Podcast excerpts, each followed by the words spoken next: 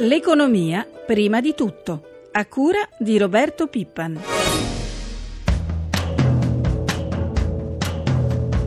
Il governo è fermamente impegnato a mantenere i saldi di bilancio pur essendo aperto a modifiche della composizione di singole voci del bilancio nel rispetto della compatibilità generale. Che l'Italia abbia un elevato debito lo sappiamo e non significa che noi abbiamo seguito una politica deviante rispetto alle regole europee, anzi io credo che è stato ben capito il disegno innovativo di questa legge, è chiaro che va vista nell'arco triennale. Buongiorno, buongiorno, a tutti i nostri ascoltatori da Roberto Zampa. Il ministro dell'economia Fabrizio Saccomanni, l'abbiamo appena ascoltato, ha presentato la legge di stabilità ad una commissione di Bruxelles preoccupata per i troppi emendamenti presentati in Senato. L'Europa punta ancora il dito contro l'Italia per il suo altissimo debito pubblico, ma per la prima volta anche contro la Germania per la sua bilancia commerciale eccessivamente positiva. Insomma, troppe esportazioni e poche importazioni dagli altri paesi europei. Intanto il nostro debito purtroppo riprende a salire. Secondo Banca Italia, dopo due mesi di tregua, a settembre ha superato i 2.068 miliardi, anche se il record resta quello dello scorso giugno con 2.076 miliardi. Ma torniamo su un tema già affrontato ieri, quello della crisi dell'Alitalia. Ieri sera il Consiglio di amministrazione ha approvato il piano industriale cosiddetto Lacrime e Sangue.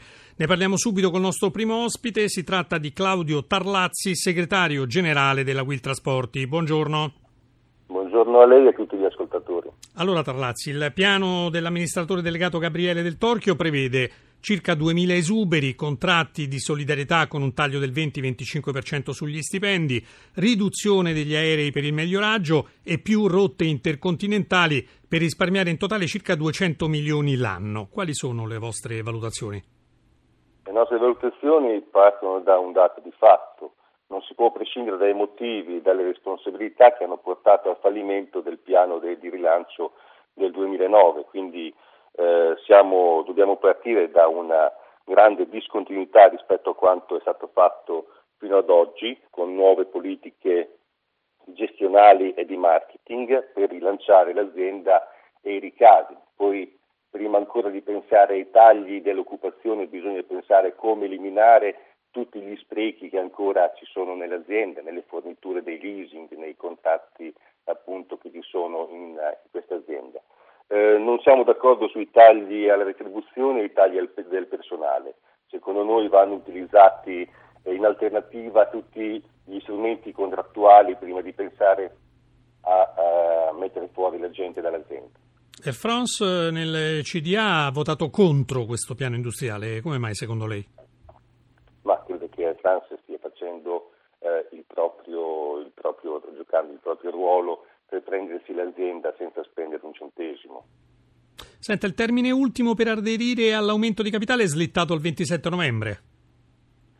Sì, questo è quanto abbiamo preso. Credo che in questo giochi eh, il, il, fatto che l'Assemblea di Poste eh, dovrebbe riunirsi appunto il 20 novembre per ratificare l'ok del CDA, quindi è una, un po' una partita a scacchi dove ognuno sta guardando quello che fa l'altro. A questo eh, punto comunque... Di... No, di, volevo affrontare il dibattito sulla eh, ricerca di un nuovo partner industriale che sembra quasi inevitabile a questo punto. Si parla di compagnie arabe, russe o cinesi. Beh, guardi, noi non facciamo il tifo, il tifo per nessuno, eh, crediamo appunto che eh, se ci crediamo che l'Italia non possa fare a meno di avere un partner industriale eh, solido, ma che sia un partner che sappia valorizzare e considerare l'Italia per quello, per quello che è, insomma un, un, partner adeguato e importante nel, nel network appunto di, questa, di, questa, di, questo nuovo partner che verrà fuori. Insomma. Noi il tifo non lo facciamo per nessuno, l'importante è che ci sia un'alleanza vera e non effimera solamente per eh, sfruttare diciamo, il mercato di Alitalia. Ieri il segretario della CGL Susanna Camusso aveva paventato in caso di annuncio di esuberi una risposta molto dura da parte del sindacato. Ecco, voi della Will a cosa state pensando? Noi della Will vogliamo negoziare tutto il piano. Siccome dalle indiscrezioni il piano parte da un taglio dell'occupazione e dei, delle retribuzioni, la cosa non ci piace, noi il senso di responsabilità che, quale ci ha chiesto anche il ministro Lupi che abbiamo uh, assicurato, eh, vogliamo altrettanta disponibilità delle aziende, senso di responsabilità a trattare tutti gli elementi del piano, nessuno escluso. Con, eh, porteremo delle proposte, porteremo delle alternative per eh, migliorare sicuramente questo piano qui. Eh, l'arma dello sciopero non la escludiamo, ma diciamo che è l'estrema razio Tarlazzi. L'estrema razio, vogliamo prima negoziare finché la, la, la, l'azienda sarà disponibile a fare. Speriamo di avere notizie positive, non mancherà occasione naturalmente per risentirci. Un grazie a Claudio Tarlazzi, lei, segretario generale della WIL, davvero in bocca al lupo a lei e a tutti i dipendenti all'Italia. Ieri a Roma si è parlato di grandi opere pubbliche in un convegno dal titolo chiarissimo Riprogettare l'Italia, organizzato dal Consiglio nazionale degli ingegneri. Abbiamo in linea il vicepresidente Fabio Bonfà. Buongiorno. Buongiorno. Ingegnere, allora, negli ultimi anni direi che nel nostro paese si è investito davvero poco nelle opere pubbliche. Ecco, cosa è emerso dal vostro incontro? È emerso appunto quello che dice lei, che si investe troppo poco dal 2009 ad oggi c'è stata una diminuzione di più del 25% degli investimenti. Questo crea una diseconomia per il nostro paese che è valutata in circa 50 miliardi ed è molto grave. Basti pensare che i trasporti in Italia costano più dell'8% rispetto ai competitors europei e questo fa perdere competitività alle nostre aziende.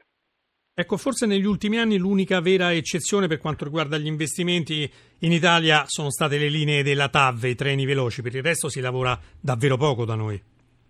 Si lavora poco anche se il presidente dell'ANAS ci ha riferito che loro hanno cantieri per circa 10 mila euro, no? 10 milioni, miliardi di euro.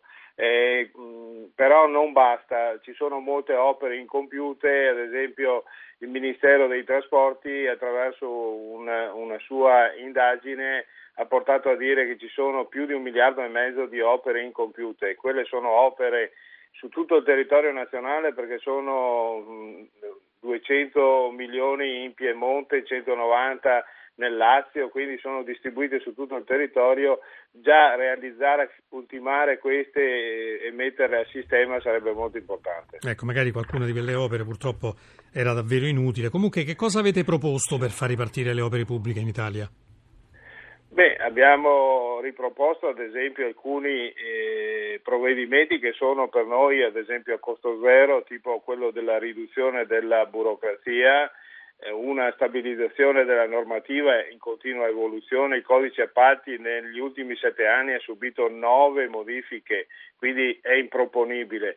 Tutto questo porterebbe a migliorare la capacità di investimento e attrarrebbe dei capitali esteri, questo è molto importante. Poi ci sono delle misure che noi chiediamo siano inserite nella finanziaria eh, di incentivazione per accedere ai finanziamenti europei. Le nostre imprese faticano ad accedere ai finanziamenti europei e perdiamo ogni anno milioni di finanziamenti che sarebbero molto utili. Soprattutto per far rilanciare il lavoro e naturalmente l'occupazione nel nostro paese. Ringraziamo certo. anche Fabio Bonfà, vicepresidente del Consiglio nazionale degli ingegneri, per essere stato con noi. Una buona giornata. Grazie a voi, arrivederci. Prende il via stamane a Catania la ventesima edizione di Orienta Giovani, la manifestazione che Confindustria dedica ogni anno all'incontro tra imprenditori, studenti e apprendisti per offrire ai ragazzi l'opportunità di avvicinarsi al mondo del lavoro. 50 scuole siciliane, più di 1000 studenti presenti e 40.000 giovani impegnati negli eventi organizzativi da oltre 90 associazioni industriali in tutta Italia. Ne parliamo con Ivan Lobello, vicepresidente di Confindustria con delega proprio all'education. Buongiorno. Buongiorno a voi. Allora Lobello, ecco, ci spieghi subito gli obiettivi di Orienta Giovani. Ma gli obiettivi sono, sono obiettivi insomma, consolidati nel tempo con delle innovazioni che abbiamo fatto da un paio d'anni a questa parte. Cioè, ovviamente l'idea è di dare ai giovani una prospettiva legata al loro percorso di studio universitario ma anche al percorso del mercato del lavoro che è un tema centrale. Però ecco, la innovazione vera è stata anche quella di eh, fare in modo di ascoltare i ragazzi. Molto spesso noi pensiamo di poter dare a loro, eh, mettendoci in cattedra, una visione del mondo. Credo che abbiamo anche molto da imparare da loro, quindi è un po' una nostra idea del, del paese, del loro futuro, ma anche la capacità di ascoltarli insomma, e, di cogliere, e di cogliere delle novità che i giovani hanno sempre dato nella storia del nostro paese. Per quanto riguarda le università, Confindustria da anni lamenta proprio la distanza che resta troppo ampia, almeno in Italia, tra la cultura universitaria e le esigenze delle imprese. Sì, uno dei temi, dei temi centrali è il tema dell'alternanza scuola-lavoro. Nostri ragazzi studiano ma non hanno esperienze di lavoro eh, fino alla fine del percorso scolastico ed universitario. Questo li penalizza enormemente rispetto ai ragazzi di altri, di altri paesi. Però alcune cose sono emerse nel nostro paese. Recentemente il decreto di istruzione ha in qualche modo modificato radicalmente il quadro. Oggi i ragazzi possono nell'università avere dei percorsi di alternanza scuola-lavoro e lo possono anche nell'ultimo biennio delle scuole secondarie. Quindi c'è un'innovazione, insomma il paese sta cominciando a cambiare in maniera positiva. Noi abbiamo tanti ragazzi che si allenano però poi non scendono mai in campo. Ecco, a questo proposito, Presidente, tra le novità di Orienta Giovani di quest'anno c'è proprio il concorso Job Shadow, imprenditore per un giorno. Di che si tratta?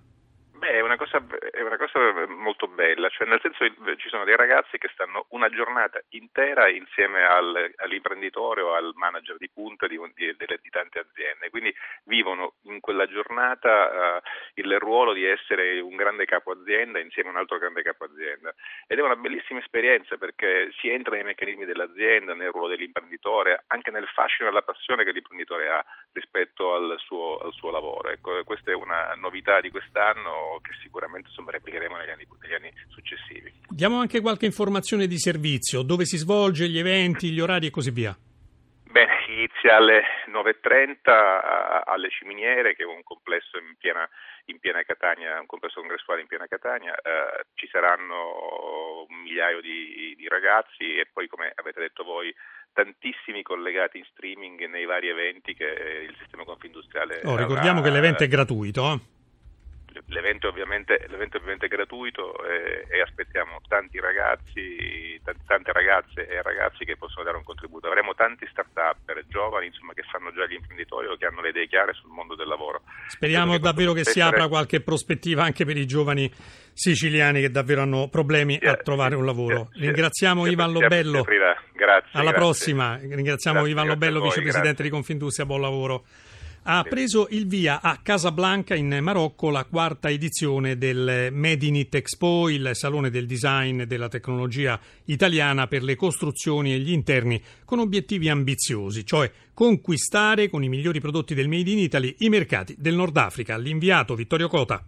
Situazione politica e sociale tranquilla, un'eccezione nel Nord Africa, economia in rapida crescita, PIL 2012 a più 4,8%, inflazione all'1,7%, investimenti esteri saliti del 4,8% già nel 2013, disoccupazione al 9,1%, diciannovesimo paese al mondo per competitività, il Marocco vuole presentarsi come la piattaforma ideale per entrare nel mercato africano. Lo hanno compreso le 150 aziende italiane operanti nel campo del design, della tecnologia, delle costruzioni e dell'arredamento di interni che stanno partecipando qui a Casablanca al quarto Made in It. Giulio Frascatani, presidente della Camera di Commercio Italiana in Marocco, tra gli artefici della rassegna assieme a Verona Fiere. L'anno scorso eravamo in 50 imprese, quest'anno siamo 150 imprese, più esattamente 1200 B2B di incontri tra marocchini e italiani. La mia parola d'ordine come presidente è questa, occupazione, crescita e sicuramente sicuramente dare opportunità ai nostri giovani. Il Marocco corre, sarà il primo paese africano a possedere un treno ad alta velocità, sta infatti per partire la linea da 300 orari tra Tangeri e Casablanca e si allarga la rete autostradale. Intanto due colossi come Renault e Bombardier hanno recentemente inaugurato qui i loro stabilimenti. La vera forza del paese è la popolazione, 33 milioni di abitanti, il 65% dei quali ha meno di 34 anni e costi della manodopera non confrontabili con quelli europei. Ma a parte parte le promesse del governo di Rabat di creare presto zone franche che attraggano aziende. Qual è stata l'esperienza di chi dall'Italia è venuto ad investire qui? Sergio Borsato, imprenditore nel campo delle costruzioni stradali. Ecco la sua esperienza. Quando è arrivato in Marocco, che tipo di accoglienza ha avuto? Senza dubbio molta disponibilità, molte persone molto affabili, chiaramente disponibili con i loro interessi, non v'è dubbio. La burocrazia? Esiste, qui c'è forse un po' un difetto che si cerca molto di aggirarla, come, un po' come in tutti i paesi, ma qui è molto marcato questo, questo fenomeno. Le banche com'è il credito? Se hai soldi te ne danno, altrimenti no. Da Casablanca, linea allo studio. Chiudiamo come al solito con i mercati finanziari. Dalla nostra redazione di Milano, Alberto Barbagallo, buongiorno. Buongiorno. Come vanno le borse asiatiche stamane? Le borse asiatiche invertono la tendenza al ribasso che ieri ha dominato i mercati europei. Tokyo beneficia dei dati migliori del previsto dalla crescita dell'economia giapponese e chiude con un rialzo del 2,12%. Hong Kong finora guadagna lo 0,91%, Singapore più 0,84%, Mumbai più 1,23%. Ieri invece brutte notizie per l'Europa. Sì, cali contenuti entro mezzo punto percentuale a Francoforte e Parigi, invece Londra ha lasciato sul campo l'1,4%, come la borsa di Milano con il meno 1,43% dell'indice Fuzzi Mib, nonostante il successo dell'asta del Tesoro. Male i titoli bancari da noi, peggiore di giornata però è stato Mediaset giù del 7,5%. Poi la Federal Reserve ha rassicurato manterrà gli stimoli all'economia, New York ha chiuso con l'indice Dow Jones in crescita dello 0,45%. Quali sono ora le prospettive per l'apertura nel vecchio continente? Ma oggi sono attese le indicazioni sul prodotto interno lordo nei paesi europei e le piazze finanziarie dovranno tenerne conto. Dai future sugli indici azionari si prospetta comunque un avvio delle borse in rialzo. Andiamo con euro e spread. Euro si rafforza a 1,34,7 lo spread BTP Bund a 238 punti base con il rendimento del titolo decennale italiano al 4,11%. Buona giornata. Buona giornata a te Barbagallo, la nostra rubrica economica termina qui, ringraziamo Francesca Librandi per l'assistenza al programma, linea di nuovo a prima di tutto, una buona giornata ai nostri ascoltatori da Roberto Zampa.